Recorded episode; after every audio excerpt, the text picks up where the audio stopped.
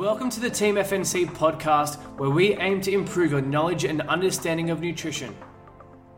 So, today we're just going to talk about two strategies one being an approach mindset and one being an avoid mindset. And often, when we hear people want to kickstart their health, um, you know, or start a diet, the first thing they want to do is cut, you know, a certain food or food group out.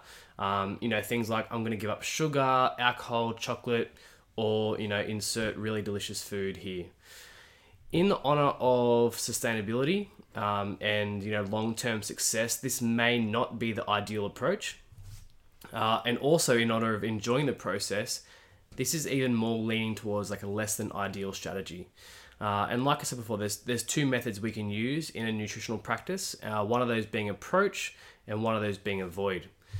An approach oriented goal is where we aim for or try to reach for desired outcomes or behaviors. This is a more internally motivating method. So, example would be to eat more nutrient dense foods, to pick a protein source at every meal, uh, give myself a chance to sleep seven to nine hours a night, train four to five times per week. We're looking at we're looking to work towards something um, and trying to add value to our lives by including behavior that is aligned with our goals. Now, the opposite of that is an avoidance goal.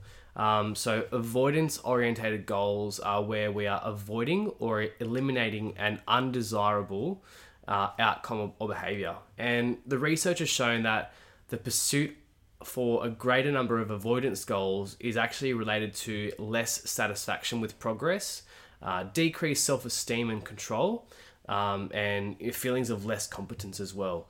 Examples of this would be eating less chocolate, um, I quit sugar, abstaining completely from alcohol.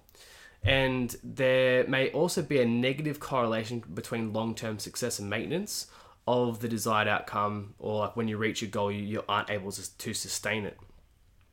Um, there was actually a study done where participants chose to eat either either to eat more healthy snacks, uh, which would be an approach goal, or eat fewer unhealthy snacks, so an, an avoidance goal um, over a two week period.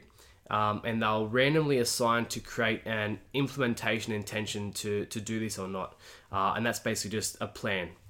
Um, and after two weeks, the, the participants who ate mostly unhealthily were those who pursued an avoidance goal uh, and did not form an implementation intention. So um, we've discussed this before in, in posts on our social media and podcasts.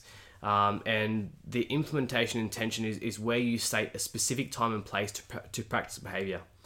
Um, and if you say you want to have a goal of eating protein at breakfast, um, an example of that would be I'm going to eat protein, high protein yogurt with fruit uh, for breakfast at 8, at 8 a.m.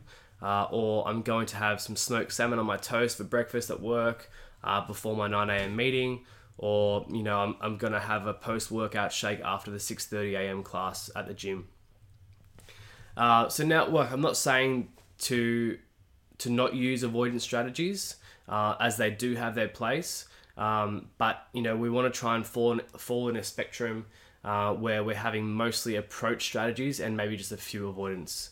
Um, you know, and when you are feeling a little bit too restricted and less satisfied with your progress, and maybe even start to resent the process, perhaps it's time to reflect on how much you're avoiding and come up with a new strategy that's perhaps more inclusive of the things that you do enjoy.